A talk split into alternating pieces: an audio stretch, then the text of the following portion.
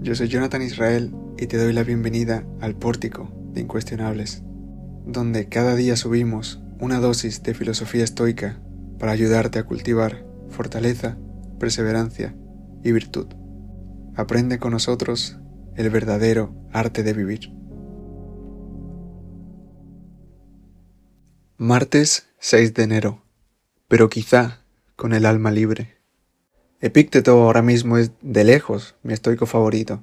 Primero lo fue Marco Aurelio, porque tener autocontrol siendo el hombre más poderoso del mundo me parece único y de un carácter casi divino. Pero aprendiendo más de Epícteto, me convencí de que la verdadera libertad es accesible a todo el mundo, incluso a un esclavo, como lo fue él. Ni siquiera conocemos su verdadero nombre. Traducido del griego, Epícteto significa adquirido o comprado. Una vez fue liberado por su amo, se dedicó a ser filósofo y se convirtió en uno de los más famosos. Tenemos fuentes que afirman que fue más famoso que el propio Platón en su época. Epícteto a sus alumnos los llamaba esclavos. No lo eran en sentido literal, pero sí en uno figurado.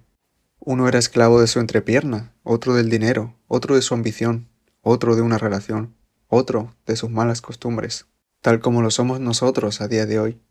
Leyendo una de las cartas de Séneca, encontré un fragmento que parece que fuera sobre Epícteto, aunque no llegaron a conocerse. Este fragmento decía, es un esclavo, pero quizá con el alma libre. Es un esclavo. ¿Esto le va a perjudicar? Muéstrame uno que no lo sea. Uno es esclavo de la lujuria, otro de la avaricia, otro de los honores, todos esclavos de la esperanza, todos del temor. Puedo citarte un excónsul esclavo de una viejecita, un rico esclavo de una joven sirvienta. Te mostraré jóvenes muy nobles, esclavizados por bailarines de pantomima. No existe esclavitud más vergonzosa que la voluntaria. Y a eso se dedicaba Epícteto, a enseñar no sólo de palabra, que la libertad es una elección de cada uno, sean cuales sean tus circunstancias. Enseñaba a no ser esclavo de lo que había dicho Séneca, de la lujuria, del temor, de la angustia. Liberaba a aquellos en una esclavitud autoimpuesta. ¿Y qué es la libertad? le preguntaba un alumno epícteto, a lo que él respondía. La libertad es vivir como uno quiere. Y es que alguno quiere vivir en el error. No, porque nadie que vive en el error es libre. ¿Queréis vivir asustados, tristes o inquietos? No, porque nadie que viva asustado, triste o inquieto es libre. Entonces, quien se aparta de las tristezas, los miedos y las inquietudes, se aparta también de la esclavitud. Exacto, y todo aquello que nombre Epícteto depende de nuestra alma.